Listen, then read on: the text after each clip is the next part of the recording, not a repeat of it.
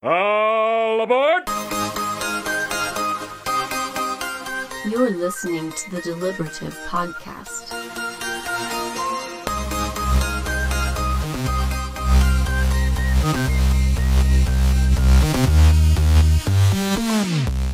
Welcome to The Deliberative, your weekly podcast all about Exalted. I'm your host, Corey, and joining me today, as always, are Charles Help!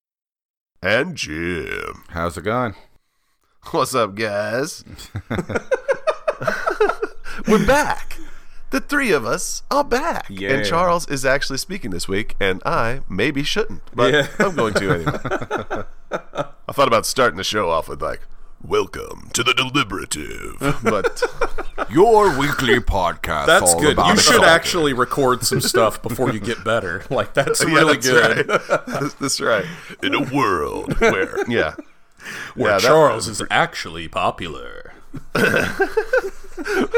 Whoa, man, that's even beyond the realm of fantasy and come sci-fi. on, Oh, that's- oh, oh. oh. Too specifically Hey. hurtful.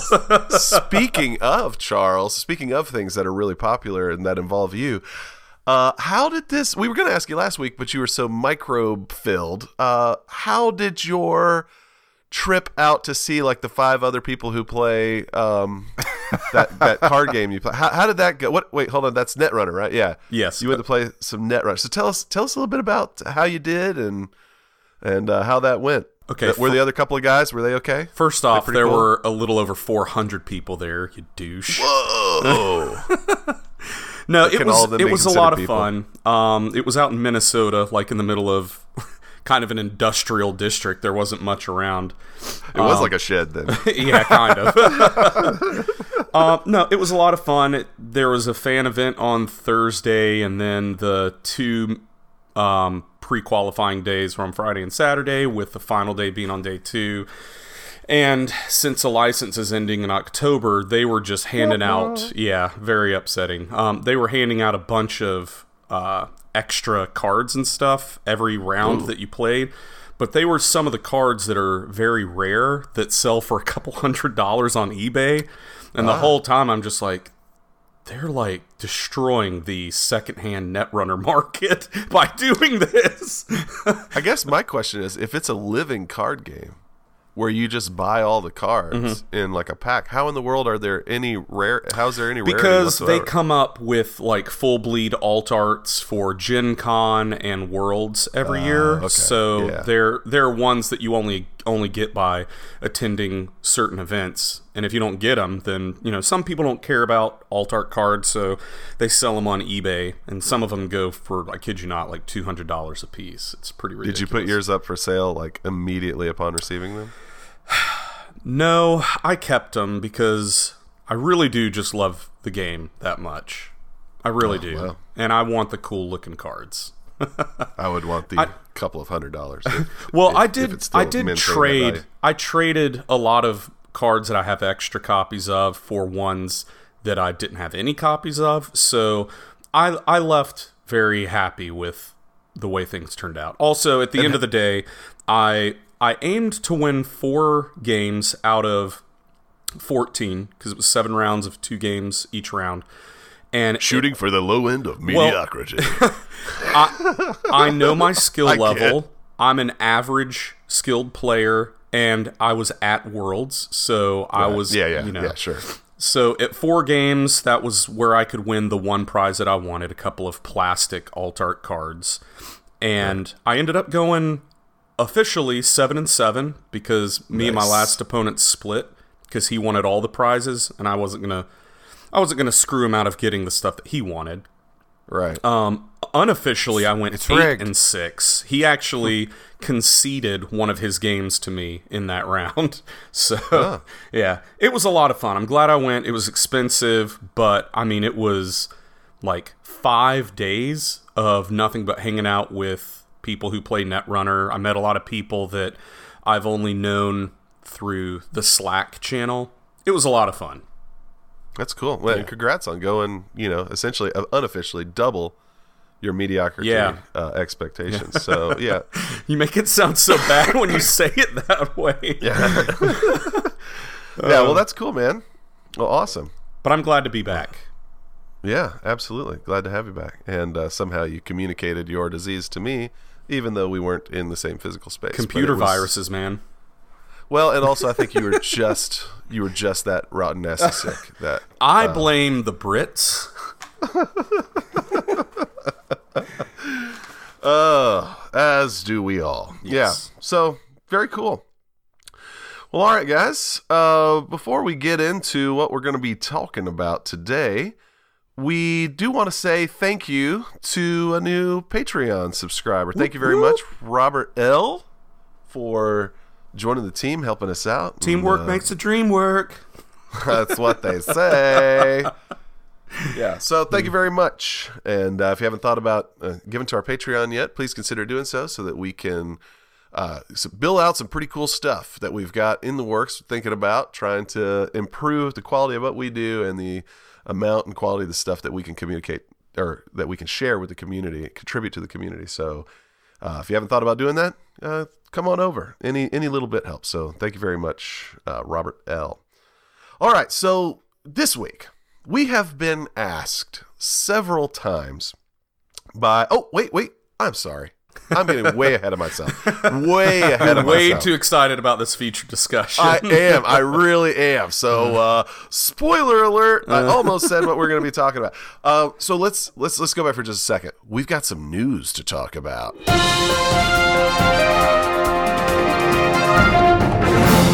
In the news this week, we had White Wolf. I guess it was White Wolf and not Onyx Path, but White Wolf dumped a whole bunch of art packs and resource packs and other kinds of things like that for the Storyteller's Vault onto the well i was going to say DriveThruRPG because it looks just like it but it's actually storytellersvault.com right Right. yeah. and uh, you can go there and you can get a copy of their exalted storytellers uh, vault style guide uh, which we grabbed a hold of this We week We know how you feel about style guides, Corey. I do love style guides.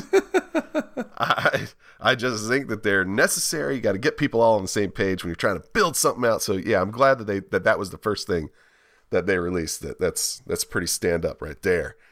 And and then a bunch of these uh, art packs and resource kits. So did you guys did you guys get a chance to grab these up? I did not. Loser. Jim, I know you and I we picked up some of this stuff. Wh- which ones did, did did you have time to look through some of them? Which ones were the coolest in your um, opinion? I didn't get a chance. I did download everything, you know, because I can't pass up something that's free in case I ever need it. So I went ahead and downloaded Right. everything. I did read the um, the style guide, and I do like that they kind of explain the feel of each edition, like what they are, what Right. you know, what the overall feel is. Like if you're going to write something for second, it needs to kind of fall in these guidelines, and then third edition it actually says that it kind of harkens back to the first edition a little bit and uh, you know they actually mention magic tech in there they said you know um because you were wondering where that went and we talked to eric about that and he was saying Right. that evocations kind of pick up some of that stuff Yeah. but um, I do like the art packs. Uh, some of them, uh, really cool artwork. Uh, but I wish it was.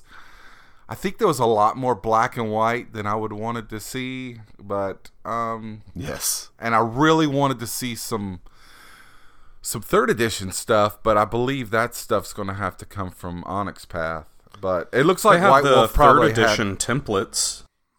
Do they? Yeah, Where are those at? Were they up there?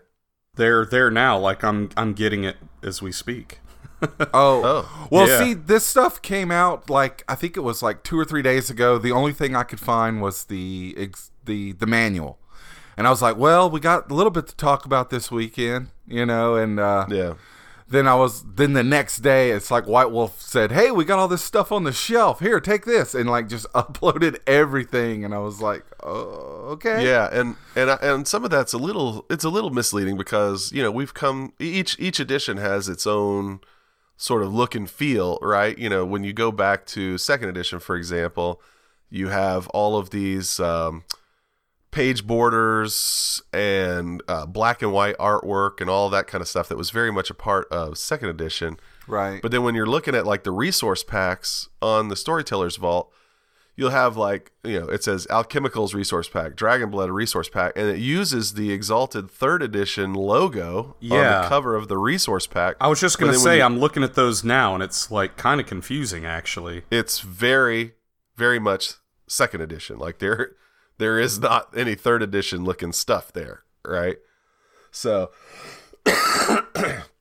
so anyway yeah that was a little disappointing to me because you know i i mean i'm sure there are people out there who want to make new stuff for first edition and second edition who just for whatever reason they never got into third or just are waiting until it gets more mature or something like that but i think most people are wanting to uh, you know, make stuff for the the current edition of the game. And so I would rather have seen uh, a big group of uh, page backgrounds and stuff like that that that you know echo the third edition book. And, and I don't know, maybe it's there now. I don't, but it wasn't there when I was looking through it. So uh, yeah, like fonts and all that kind of stuff. Things that things that help you make something that looks like a third edition product. That's what I would most want to see.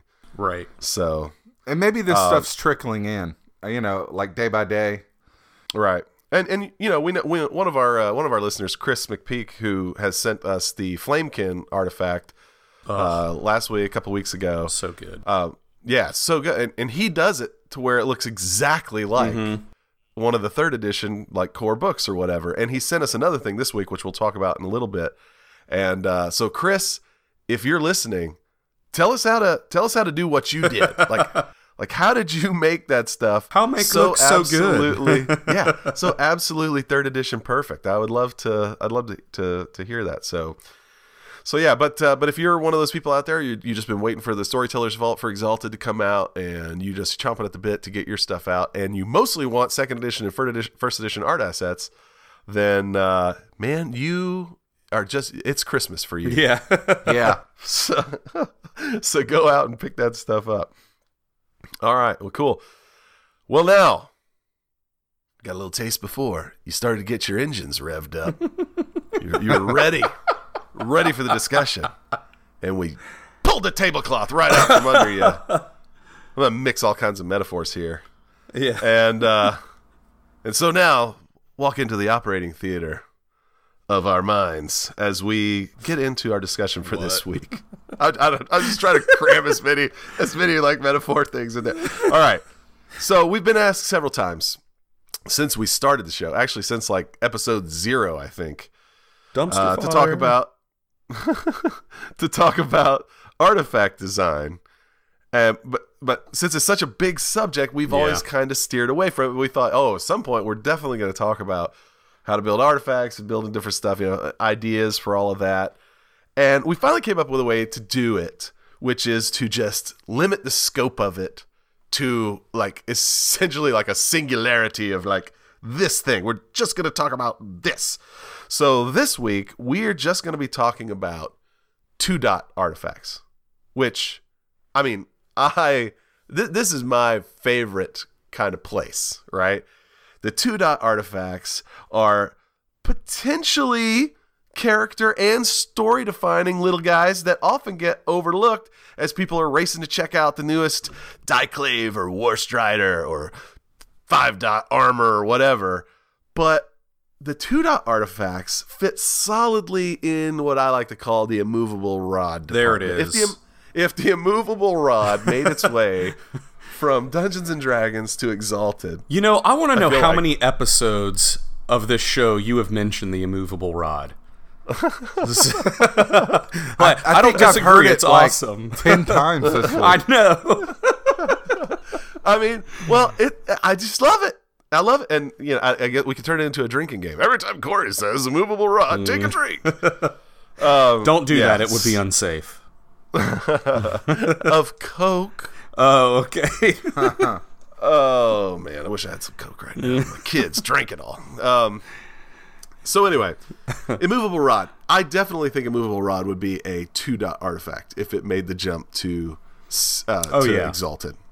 well, because it doesn't have like extra powers or anything. It has it has crazy powers, man. It has one yeah, power that is very versatile. one, it doesn't move. That's it. yeah, there you go. Push the button, doesn't move. Push it again, now you can move it. It's amazing what you can do with all that. though. It's a shelf. That's what it is. could- If you had enough of them, you could literally build a castle in the clouds. Okay, okay. That would be the most expensive castle ever. Look, I feel like if you're the kind of like auto, uh, uh, you know, whatever ruler, autocrat that can afford to build a castle in the clouds, you can afford to to ma- make its bricks out of immovable rods. What happens when what happens when an immovable rod gets struck by an unstoppable hammer? Oh. That is why we have doomsday clocks, my friend. it's counting down to the moment when that happens. So yeah. All right, so so let's let's just kind of go through uh, two dot artifacts. A lot of lot of potential here. A lot of potential because you can you can build some like very useful gizmo that it, it doesn't have to like bring your enemies to their knees or anything like that, but it's just something really useful, really cool that when you pull it out and use it, you're like, man, I'm awesome. Yeah, and it's not going to like this. hijack the show or derail anything you have planned. show. Yeah. Uh, yeah, that's All right. right. Yeah, so Wait, Yeah, co- all of Charles's uh, role playing games are in theater format. that's right. That's the way we like to do them. Don't steal the show. yeah. All right, so uh, so Charles, why don't you walk us through wh- what we've got our our examples that we've got in the core book of two dot artifacts? Well, there aren't many. True that. Uh, there are four. Four glory. Yeah. wah, wah. No, but uh, I think they're each. Uh, How many very, thousands of pages do you want that book to be? Goodness gracious, yeah. No, I, I was just going to say they are varied enough where I think it gives you a good idea of the scope and general utility Yeah. that that they're supposed to fit in. So, for instance, there's there's one that's a collar that keeps you clean and gives you like a small boost to withstanding diseases and poisons. Um, there's a, a Hearthstone amulet, you know, basically just like if you don't want to slot a Hearthstone into your weapon or whatever, um, you can put it Or you don't have a weapon Or that can slot exactly, exactly, yeah, Because some Hearthstones have to be active, like they have to be slotted in order to work. right. So you would have to have something at least like a Hearthstone amulet to get that going. Um, there's a traveler's staff which grows into a fruit tree and can supply firewood, which is awesome. Yeah, that- is very. And then like you can take like just a chunk of like a branch, and then that's the new traveler's staff going forward. You know, so like you just like pick off a piece. It reminds me of that. Uh, Cool. It reminds me of that thing. Uh, you know, we've uh, we've mentioned Glass Cannon a couple times, and and uh, the the guys in Glass Cannon they have a, an artifact that's very similar to this, where they plant it in the ground and it grows like fruit that can either be cure moderate wounds fruit or uh, restoration fruit or something like that. What the uh, what do they call it? The sapling rod. Sapling Yeah. rod. Yeah, yeah. So that's a that's a typical kind of D and D sort of artifact. So I think that's very very cool. One of the coolest things. A lot of use you can get from that. And then there are also these cool Yasal crystals. Oh, yeah. And you had said that they were kind of like Pokeballs, I think. Yeah, And- sort of something like that. Yeah. And I, I, I think of it. I don't know if you ever played the. Uh, you guys ever, you know, maybe you don't have kids at the age to do it, but you guys ever play any uh, Skylanders? Nah. Nope. Okay, well, I think it was like Jim, the a heck to the no. I think it was like the third expansion for that was uh, called Trap Team, and you could you could buy these little traps. They're like little crystals, and you would slot them into the the portal base, right? And if you if you trapped this thing, and you could trap any enemy in the game. You trap it into the crystal, and then it stays in that crystal because of the way the game works. You know, it actually like physically puts information into these little uh, toys and whatnot. And then whenever you wanted to, you could slot that crystal back into the base and have access to those powers, right? huh. And so it's extremely similar to this Yasal crystal because you trap like a spirit or a ghost or something like that, elemental. You could trap it into this uh, this crystal, and then if you've like made a deal with the thing, you can actually use its power by by holding the crystal. So you could use their charms uh, as if you were the thing, which I just think is amazing. That is pretty neat. Yeah, that's probably the coolest one from the core book, to be honest. Oh no, Just the uh, traveler staff is the coolest one. Yeah, Traveler Staff is cool, but the Yasal Crystal is like it's got the most it's got the most varied utility. It has know. the most unknown utility too. Well, it's true. You you you know you got to make it happen. Although you could probably convince your storyteller to let you start the game with like a specific spirit trapped in there, and then you'd have access to their powers. That'd be pretty cool. That would be cool. Yeah, like hey, if I if I pay two dots of uh, merit points to get this artifact, you gonna let me go ahead and start with one already in there? Yeah, I guess so. You know, like Ooh, your storyteller's voice is so deep and gruff. oh, I know, right? Hey guys, welcome to the table. I, I let I let Billy start with a war strider, so I guess you can have your ghost. Oh gosh. Oh, goodness gracious. I let Charles start with a uh, with a couple of uh, elementals already summoned since he took that spell when we played. yeah, uh, that's true. yeah, when we played our Dragon Blood game. All right, and what? And then so four of them. I mean, clearly they're not all equally useful. You got some that are like, and you got some that are like, you know. But um, but yeah, like you said, I mean, a pretty good, pretty good spectrum of things. And then Arms of the Chosen has a few more. Jim, you want to walk us through those? Yeah, in Arms of the Chosen, there is a brush that it's it's a really cool artifact because it will like move itself and like write down like what the um, owner is speaking, and if there's several speaking people in the room, it'll write down what each one is saying in a different color, so that you could go back and read it. And the uh, owner can also tell the brush uh strike that person's um conversation from the record and like Yeah. you know their their words disappear off the page or or whatever so that's really cool The court recorder paintbrush. Yeah. Also reminds me for some reason of the peanut butter solution. Although I think that the that's an old one. You guys ever watch Peanut Butter Solution? Yeah, that is like ancient. About the dude dude who rubs peanut butter like magic peanut butter on his skull and his hair grows really long and when he cuts it they make paintbrushes. what, what the heck do you watch they, they make paintbrushes out of his like magically grown long hair and when he paints with it it like makes a portal to another world. It's the craziest thing.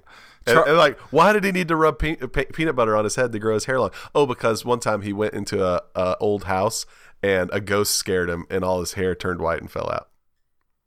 charles i think he makes some of this stuff up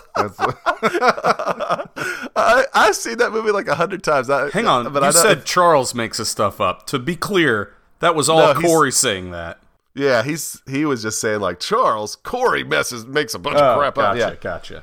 yeah. So uh, no, I, that's a that's a movie. People have seen it. Shout out if you've seen the peanut butter solution. Anyway, Stop saying it. it almost sounds like you're say, saying it in the movie voice the Yeah. peanut butter solution this summer, a boy gets scared so that his hair falls out. Then a, then a ghost tells him the magic formula for peanut butter to grow hair. Actually, another character in the story takes the peanut butter and rub. He's like they're they're kind of like preteen, you know. And so this like boy, he's like he gets this idea and he rubs peanut butter down below decks. And uh, and his pubic hair grows so long that it's coming out the bottom of his pants. Goodness gracious. I'm not kidding. This is an actual movie. Anyway, all right. Sorry, little derailment there. Let's let's let's continue. i don't know if i can continue Yeah. after that I can't go on. I must go watch this movie now. yeah stop stop the recording i'll be back in a minute Pump the brakes. Okay, the next artifact in the arms of the chosen is it's a clockwork bird that delivers messages. And this is the 2 dot version. They also have a 3 dot version, and I think that has the attack capability. Yeah, that's right. So that's really cool if you haven't checked that out. Um then That sounds also- like the owl from uh, Clash of the Titans from back. Oh, in the I day. remember Yeah, a that. little Yeah. bit. Yeah. Yeah. Yeah, it's that that's a real good movie that didn't really age well. Like when you watch it today, Did not. you're like, oh my goodness, somebody just Yeah. played with some clay and put it on put it on the TV. Well, it wasn't just anybody, wasn't it? Like, wasn't the guy's name Harryhausen? Who's like the Yeah, master of Harryhausen. stop motion. Yeah. It was good in its time, but yeah, it didn't age well. Maybe they need to. Did they do a remake of it? Yeah, they did, and it's not. As long as you're looking for remake material, peanut butter solution. Stop, Corey. oh man. Oh my goodness. All right, the next thing is the lore stone. And basically this is like a um you can like spend some motes to access stored knowledge and like Oh yeah. so yeah, um I think Corey you described it as like Neo. Neo. Yeah, Neo Yeah. like, "Oh, I know kung fu," you know. I like- know kung fu. Yeah, exactly. It's very similar to that. Then we have the Lotus Blossom Cup, which is um this is basically has like uh purification. Like you can Right. put like mundane poisons and drugs and it'll like clean it up. Yeah. Then this was kind of cool, the Solar Seal, which is like the insignia ring. So you would like write something, and you could use this to uh, basically decrypt the me- or un- encrypt the message, or Yeah. make it in such a way, like they're Kind of like self destructs if the person, They're like- the intended recipient, didn't get it. You remember those old invisible ink pens? Like you would Yeah. give like one to your friend, and you'd write it in invisible ink, like send it to them, and then they'd scribble over it, and then the ink would pop or the message would pop up. So, Right. Yeah, that's the exalted version of that. It's for, to me, it's like the uh, the message that explodes like five seconds after you read it. What was that on? Was that Get Smart? Mission It was like, Impossible. this message. No, I thought was it that? I thought it was Get Smart. It was like this message will self destruct in five seconds. well, like, Get Smart and- is a parody of Mission Impossible. Yeah. I thought Mission Impossible was a parody of Get Smart since it has Mm, the joke actor in there. Yeah, what a joke! Tom Cruise is a national treasure. He is Tom Cruise is a insane, joke. but he is a He great thinks aliens actor. are taking over his Oh, own mind. No, no, no. Yeah, I mean. Personally, he's wackadoodle, but his movies are so good. Oh, we just totally alienated all of our Yeah. uh, all of our fan base. and thank you for listening to the last episode of the Deliberative Podcast. you know Tom Cruise listens, right? yeah. Yeah, Okay. yeah. He he's he's he's sent a message in uh, this week. We'll listen to it in a minute. Yeah, I know. Hey Yeah. guys, been been taking some time off jumping on couches just to tell you this finds out artifact.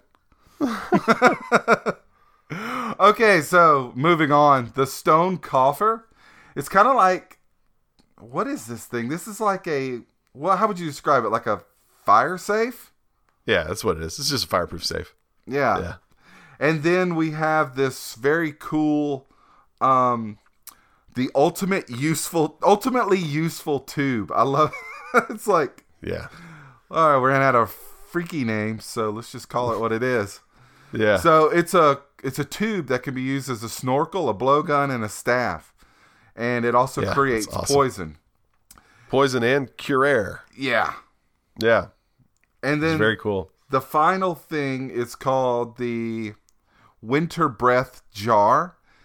Now this is you don't This one's think how you don't think how useful this would be until you realize there are no refrigerators in the world of Exalted. Yeah. Unless Right. you have the winter breath jar, which will Right. keep anything put inside of it cold, which Right. that's kind of cool. Um Ha ha. Cool. yes. wow wow. Yeah, pretty neat. Pretty neat. It's uh, it, it also kind of reminds me a little bit of my my old uh, dream invention, the refrigerator. You know, I always thought it was you know it's crazy. We have this like microwave. You could just put something in and put like 15 seconds and it gets hot. But if you want something to be cold, you got to stick it in the refrigerator for like hours. You know. Mm-hmm. So I was like, why don't we have something that you you put it in, you put 15 seconds, and now it's cold. Like you want a Coke that's cold, you just put it in. Boop, boop. They they have those. I know they're called blast chillers. I Bla- know. I, yeah. finally, I I finally yeah I was They're telling somebody you prohibitively know- expensive too. Yeah, and they're Yeah, super massive.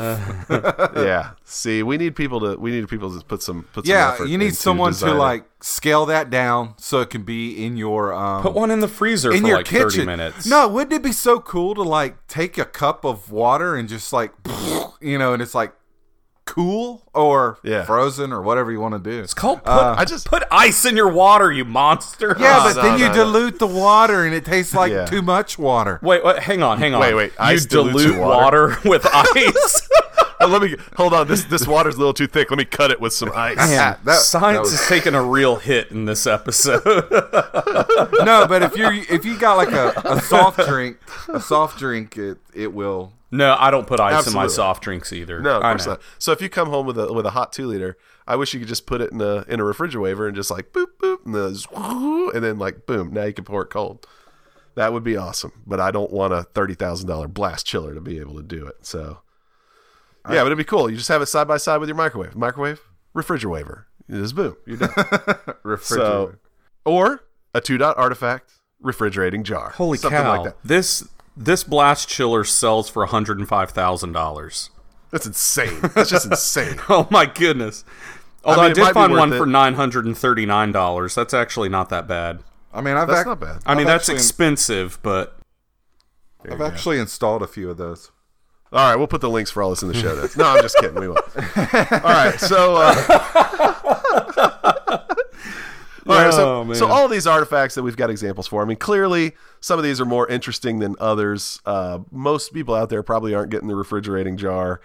Most people probably aren't getting the uh, the, the the collar that keeps you clean or whatever. Uh, but some of them, I mean, I, I think all of them deserve the the two dot artifact rating because they are sufficiently magical, you know. So, um, I mean, it's cool. It's cool that we have this this spectrum of things to check out to give us ideas.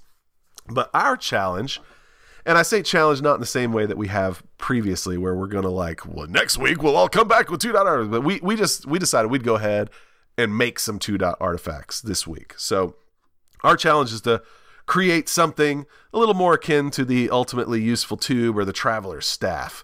Uh, something that's that's going to be like really cool and interesting to use in a variety of circumstances and whatnot. And the artifact creation rules at the beginning of the Arms of the Chosen book really aren't going to help you here because those guidelines are primarily for building new weapons and evocations and things like that. So we're pretty much just having to use our imaginations when it comes to doing this. But that's also a little freeing too because you don't have to be so mechanically um, you know, savvy to build something that's going to be in balance. You can just kind of think of a cool idea, give it like a little, like maybe a tiny bit of mechanical impact, and then set it free, and that's a two dot artifact. So, uh, it's kind of, it's it's definitely easier to make these than it is to make other things. So, what uh, what did you guys come up with? I came up with a really cool one, um, but I don't know. Do you, anybody else want to go first with theirs, or you want me to just jump right in? I'll go with mine. Do Uh, it. I'm gonna do it. So Um, aggressive. Uh, Well, now that I got this voice, I just have to use it. Well, my artifact, which now that we've gone through the ones in the book, mine's a little similar, but not the same as the collar that Charles mentioned that keeps you clean and gives you some disease and poison resistance. Mine is more along the lines of appearance. Uh, so Okay. it's it's called the Cloak of the Monarch, and the cloak is like it's made of the highest quality. It would be considered a fine piece of attire just just within itself, but it's the power that's in it that makes it really unique. And anyone wearing this cloak will instantly appear at the peak of their physical appearance. Like, you know, you cr- you fall out of bed, you haven't shaved in a couple of days, your hair's a mess. You throw the cloak on, and boom, it's like you spent hours at a salon. Like you look clean, ready to go. And you know, if you use cosmetics or anything like that, boom, it's like uh, as soon as you put the cloak on, it looks like you spent hours preparing yourself. So that's why it's called the cloak of the monarchs, because you know a, a busy king or whatever doesn't have time for all that stuff. So they just throw their cloak on and uh, and go to work. Now, um, That's cool. also the cloak will also redur- uh, resist any kind of dirt, mud, grime. So if you fall in a mud hole, you stand up, all the mud falls off, and you still look as clean and pristine as when you first put the cloak on. That would be a cool scene, by the way. You know, I would be. I would be, if I had one of these. I would be wanting to fall down into like mud pits all the time, just so I could stand up. Like you stand up and it's just like running off you like water off a duck's back. It's like, like yeah, that's right. Yeah. So also like if you have any any check um like with dealing with people that Right. involve um, using your appearance ability in in, com- Right. in combination with one, or excuse me, your appearance attribute in combination with one of your abilities. This cloak will net you one success added to that roll because of um, Very cool. yeah, that is cool. Yeah, it makes a lot of sense too. Yeah. Awesome. That's pretty cool. And yeah, I mean, like you said, it is. I think it is sufficiently different from the uh, the collar. I mean, it has. I mean, a couple of things are similar, but uh, but yeah, I mean, it, it it is definitely its own thing, and it's useful in a variety of circumstances, uh, which is pretty cool. I So, just yeah. really like how you always appear at the peak of your physical appearance. That's that was a really neat detail because when we were trying to come up with this stuff, I I don't know for some reason clothing seems to be like the like the natural starting point for two dot artifacts in my mind because I was also thinking of some type of cloak or outfit or something that also kept you from getting dirty because I also forgot about the collar. um, but I never would have thought, oh man, this this will always make you look like you're, you know, 25 when you were at the peak of your, you know, physical appearance or whatever. That's such a neat detail. I thought it was like fourteen. Jeez. Whoops. Uh oh. Boy, I have my editing editing uh, set up for me today, huh?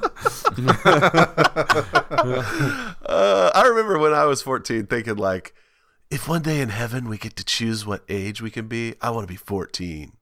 Remember that. What a loser. And uh, I know. But I might have been right. I might have been right. Yeah, maybe. Well, on that weird note, I'll go ahead and talk about mine. Um, Well, Corey had My- a mustache when he was Yeah. 14. This is actually true. Like, Oh, man. who's who let that old guy in ninth grade? So mine is my artifact is called Twinned Tomes, and it's basically a set of books that are magically tied together. And no matter what the distance between the two books is, when one person writes in it, it automatically appears in the other one. Ooh. But additionally, it will always appear in the reader's preferred language. Oh, So it transcends all language barriers as well. That's pretty stinking cool. And finally, with the expenditure of one essence, you can completely erase instantaneously and irrevocably all the contents of the book. So, what this is, I mean, you know, they say what was the I can't remember who who made the quote, but the the thing about like any sufficiently advanced technology uh, is considered magic or something like that. You know, you know what quote I'm talking about, the famous the famous quote about yeah. This is uh, these are these are two iPhones running Snapchat. Is essentially what we got going on here. No, yeah, you're right. Yeah. And if you spend one mote, you can you can have your appearance show up on the other book with dog ears. yes! this one makes my voice all high and squeaky. No, but that's very cool. I, mean, it's- actually it's like- used this in uh, my weekly game when we were playing it.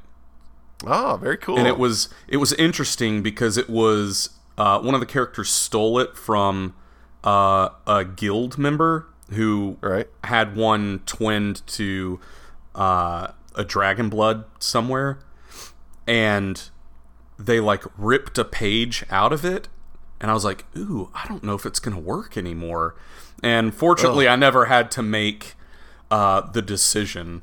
Be- It just we didn't get a chance to get back around to it, but I thought that was interesting that he's like, "Oh, I'm just I'm gonna rip this page out so that Like So an they got a iPhone. page. That's like an iPhone, like with a cracked screen. or when you rip the page out of one, a page out of the other one gets ripped out at the same time. interesting." I mean, it's like a quantum entangled book. yeah. So that's pretty cool. You know, you know what this uh, it brings to mind, and, and I can't remember which game system because I've played so many different games over the years, but I can't remember which game sys- system it came from. I want to say it's Exalted, but if one of you guys remember, I mean, I want to say it's uh, Earth Dawn. But if you guys remember, let me know. But there was an artifact uh, in in one game system or another. It was like two coins, and you could put one coin in your ear, and then you would hear whatever was happening around the other coin. I'm almost certain that's Earth Dawn.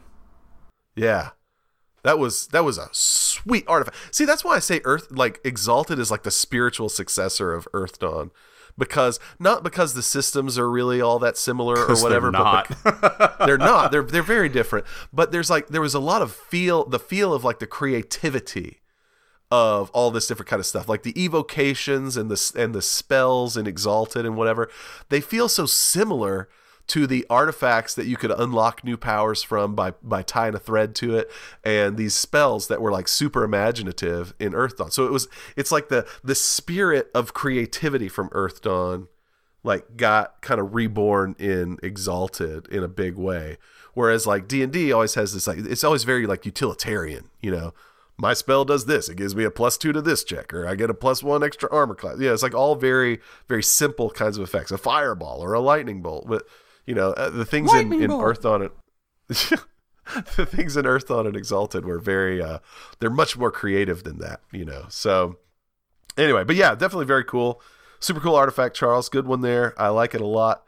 And uh my design you know i wanted to go as like use like like many different uses as possible so i came up with something that i call The immovable dragon. rod.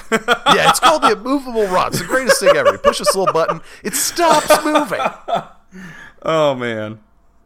uh you know you know the, the immovable rod well i guess See, wow, here goes the tangent.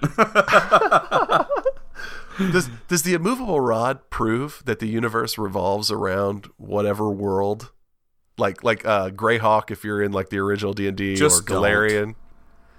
Don't do Oh, this. here we go. How would it know? Stop. How would it know? I mean, think of all like you know, if if, the, if it was just like a planet orbiting a sun, a sun orbiting a galaxy, a galaxy moving away from it. Like, how would the rod know to stay still in one spot? It only works in a geocentric universe. No, stop. Gosh. Moving on. What's your artifact, Corey? You like stop the rod and then it takes off. Yeah, It's just like, like, it just it, it kills like a thousand people as it just speeds through them at like six billion yeah. miles per hour. You're and then oh, this is the worst idea and ever. then once a year, once a year, the uh, the planet orbits back around, and it's like Yeah, the it rod's does it all again. Just yeah, the rod just destroys everything again. There's like this. There's this giant clean band completely around the planet Oh, where the rod rips through it, yeah. just floating out in space. Oh my goodness. This was such a mistake. Should have been an eight dot artifact. Destroyed our whole world. Yeah. Um, You got you got like gosh. rod crossings. You know, like you come up to the road and you have to stop because the movable Yeah. rod goes shooting through space. All right, we're clear now. Let's go. Who keeps making these? Pull them off the shelves. uh, some guy tried to make a whole floating castle out of it. Destroyed like eight galaxies. you try you try to play a game and then somebody brings science into it. Yeah, there you go. Oh my goodness, dude. Jeez. I'm uh, literally Oh, yeah. crying from laughing so hard. Oh man. Try them crying eyes, boy. I got a great artifact for you. All right, so so here we go. The dragon boots is what I call them. And the reason I call them dragon boots is not because they're made out of dragon or because they breathe fire out of cute little mouths at the toe line, but Oh, actually man. because I know it would have been cool, but because of the, the term dragon lines, right? Or like um, ley lines, okay? Like lines of power that run from one pole to another and that kind of thing. So it, it, it calls to mind the idea of elements and sort of like the, the the building blocks of the world kind of a thing, right?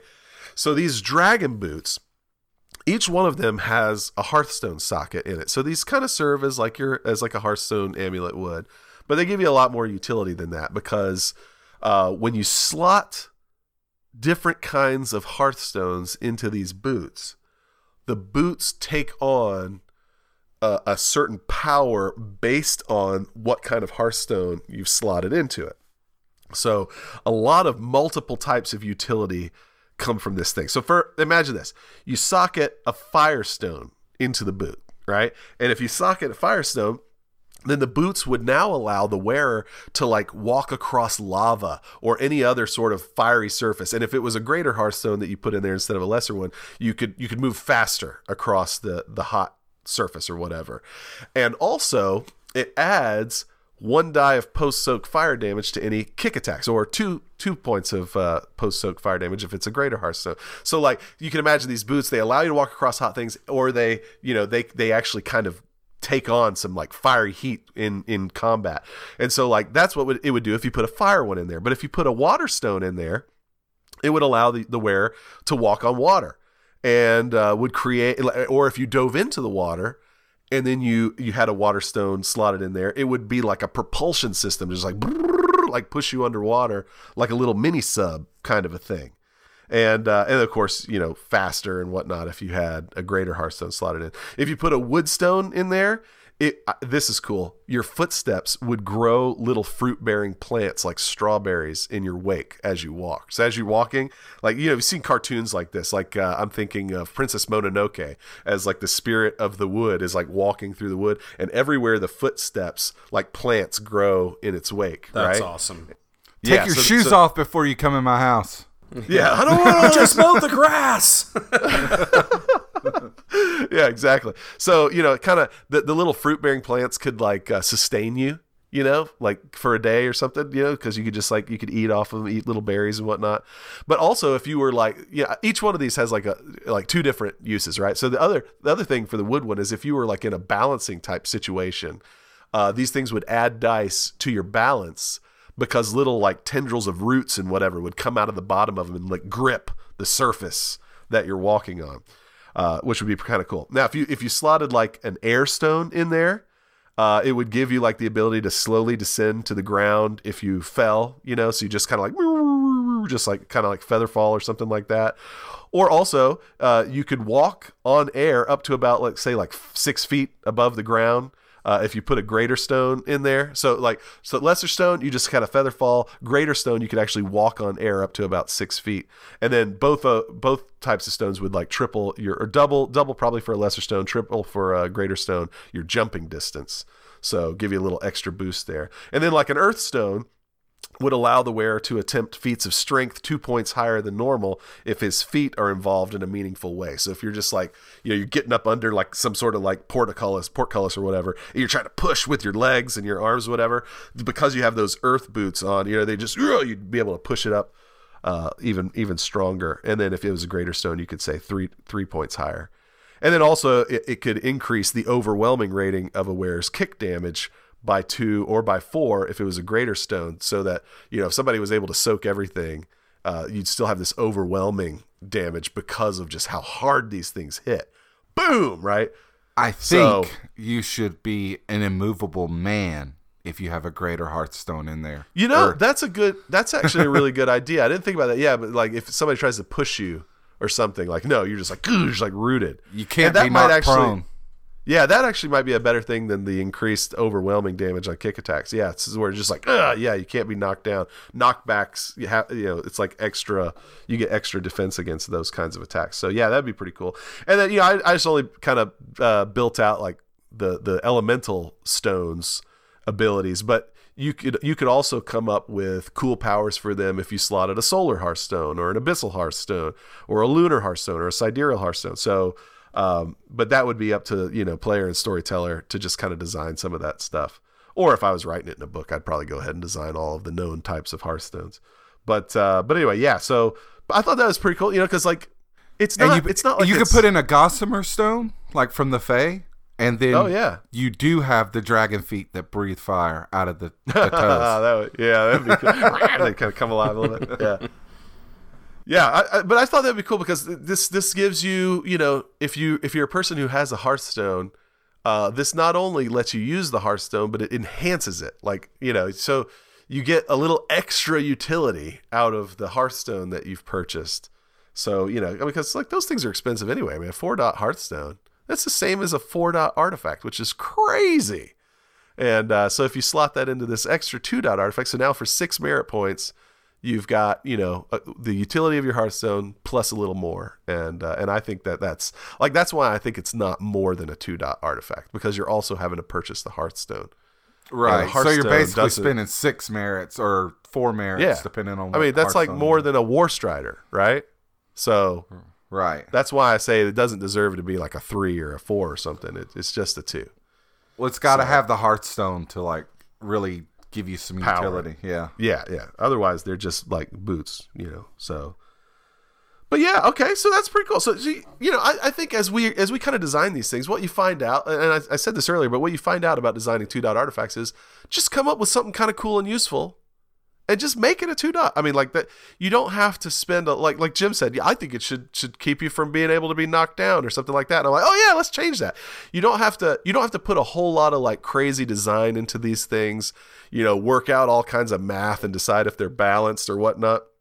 Just make something that's like cool, moderately useful, makes your character feel cool for owning it, and just slot that into your game, man. And you say, I'm not the kind of person that that's really good at you know making my own stuff and mechanics designs. Well, hey, you don't need to be that kind of person to make a cool two dot artifact. I mean, look at this. Charles already made one and used it in his game already. Okay, so there you go. And Yeah. he's not cool. That's how low the barrier is. That even Charles can do it. Thanks, Gordon. It feels Charles. good. Feels good. Charles, who sets who sets goals of mediocrity for himself when he goes to a five day card tournament. Even he, Uh, but then totally, totally destroys his own his own expectations, doubles his own performance expectations. it's like that old Geico commercial, like so simple a caveman could do it. You know, you remember those? Yeah, that's right. Yeah. Yeah. So anyway, there you go. Check those out. Use those in your game. Make some cool ones. If you come up with a cool one, I know I said we weren't going to make this like a normal challenge, but if you got a cool two dot artifact and you're hearing us talk about this, and you're like, "Oh man, I just came up with one," send it in. We'll talk about it. Well, Put another here. thing is go look at other resources, like other role playing games. Like Yeah, some of their like like, really, really um, rare and interesting, ar- um, I guess, magic items would make really good two dot artifacts. Yeah. you know? absolutely. Like in Yeah. like a cloak of invisibility. Okay, Or- or I could turn that rod. into yeah, immovable rod. Actually, be careful with that immovable rod. We just got the it may Surgeon or may General's not destroy warning. the entire galaxy. exactly. Well, all right. Well, uh, for our character seed of the week, I know we haven't really done one of these in a while because, well, you know, we had kind of a lot of them and it was taking up time in the show. But a listener uh, who I mentioned earlier, Chris McPeak, who sent us the Flamekin thing, he sent us a very cool character design this week. That's not. It's not like a starting exalted character with a with a character sheet. It's a little bit more like what you'd find in the adversaries of the righteous and uh, and I think it's super super cool. It's uh, his name is uh, Buzz. Was it Be- Beztup? Beztup, and I'm probably probably mispronouncing that, but but what it is is it's a blood ape bartender, which is just extremely cool. And he's got like uh, his his little outfit. He's got like a little vest and uh, like a bowler hat, and it reminds me of uh, the ori- I want to say the original, but I, I'm pretty sure that this is going to be very confusing because it was confusing back in the day. The the the Ghostbusters cartoon that was not the real Ghostbusters cartoon, What? but it was like yeah. There's there. I don't know if anybody knows this, but there's two different Yeah, Ghostbusters there was two. cartoons. And the original one had like this old jalopy car with a couple of humans and a blood ape in a bowler hat. So uh, That can't be a true And it has- story. it's, I, think mean, it's it, it totally is. true. I mean, you guys got your work cut out for you. Today, you're going to go watch the Peanut Butter Solution No, and the gosh. original Ghostbusters cartoon. They had like the dumbest like little uh, intro song. It was like, bonk, beep, bonk, bonk. I mean, it's so horrible. Um, especially compared to like the real Ghostbusters, you know, yeah. But Oh, uh, such a but yeah, good it's oh, it's so great, man. So I, lo- I love this this drawing of the blood ape that he's got here. Looks really Oh really yeah, cool. it's and he's got two different ones. He's got two. Different, so what I figured we would do for Chris, because you know Chris is the one when when he sent in the flamekin, I was like, Chris, man, you need to put this on. You need to put this on uh, the storyteller's vault. You know, don't just give these things away.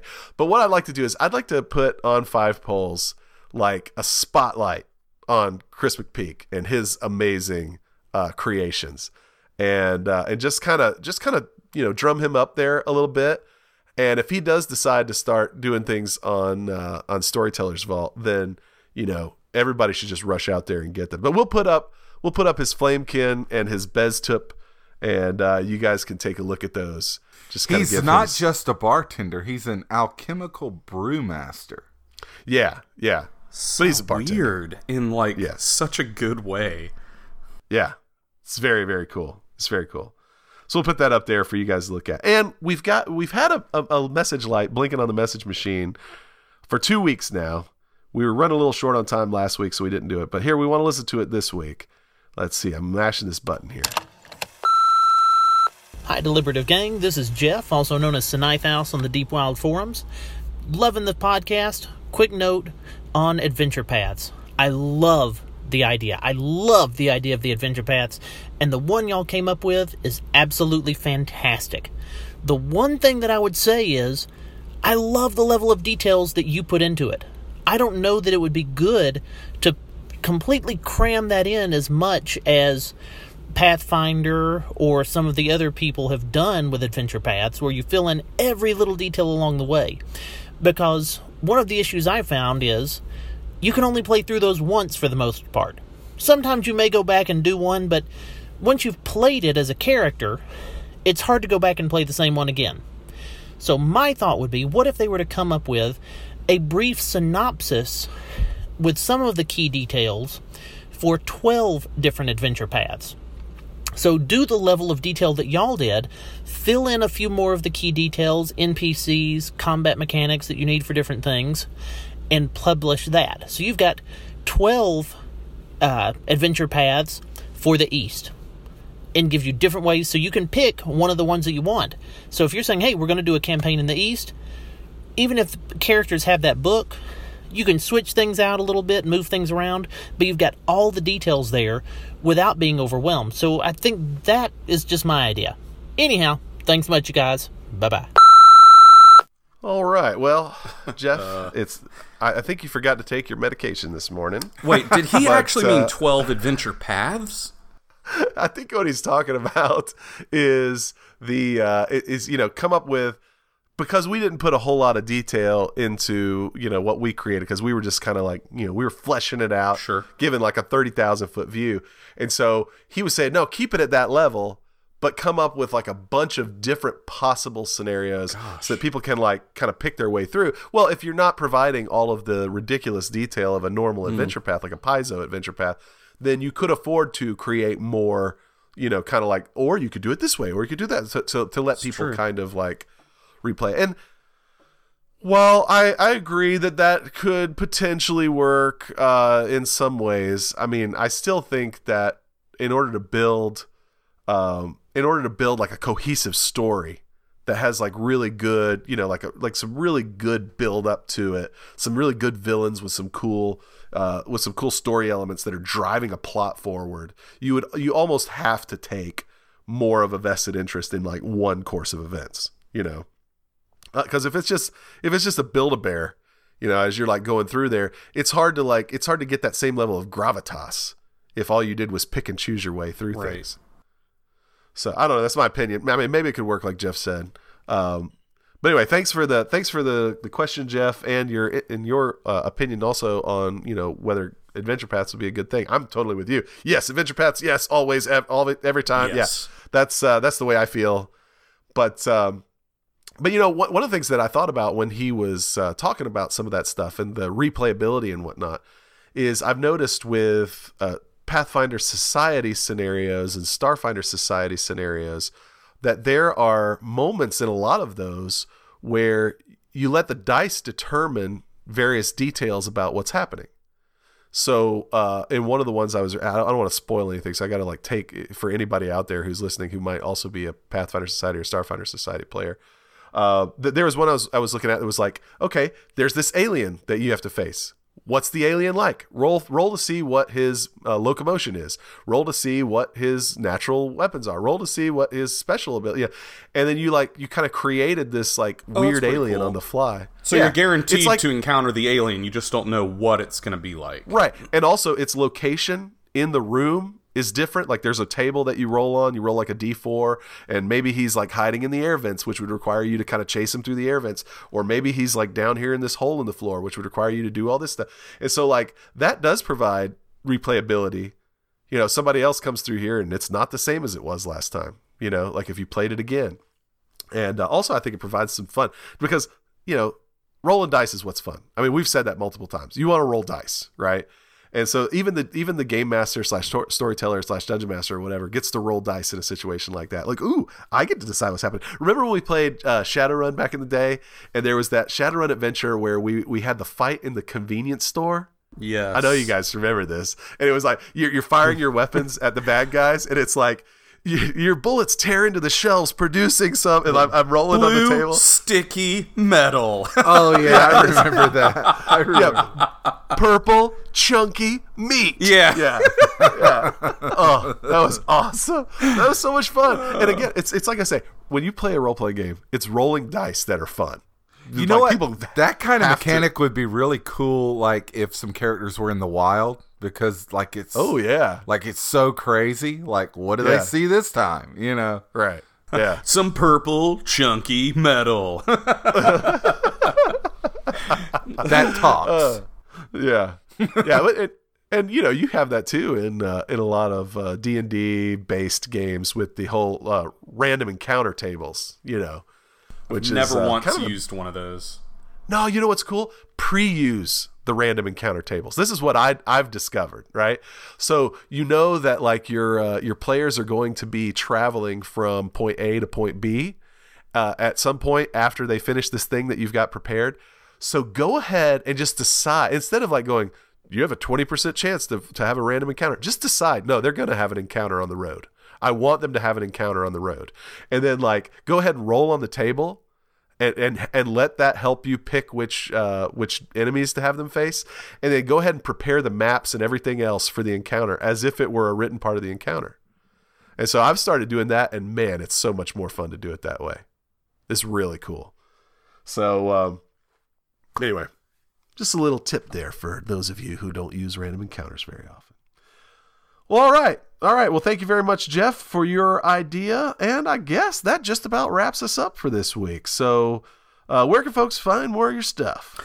Well, you can find me on the official Onyx Path forums as Lucky Chucky. I also run our Facebook page, The Deliberative Podcast, as well as our Twitter account at Deliberative Pod.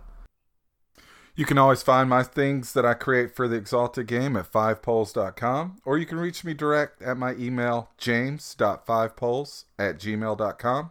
I go by the username Reform Ninja on the Onyx Path forums. And for all game related things, including the official Onyx Path forums and the deepwild.com forums, I am Numa Pilot. And if you have a question or an issue that you would like for us to discuss on the deliberative, please send your question to us at the deliberative podcast at gmail.com. And if at all possible, do what Jeff did and be super cool and record yourself asking your question or making your comment or talking about your two dot artifact that you're like, yeah, man, I made this one and it's awesome. Tell us about it. Send it in. We'll put you on the show. I gave my circle be an very immovable cool. rod, and it destroyed my world. Like, thanks a lot, guys. but you know, I think you're okay and Exalted because it's like a flat, immovable plane. Mm. Although, although, okay, lo- minor point of contention here.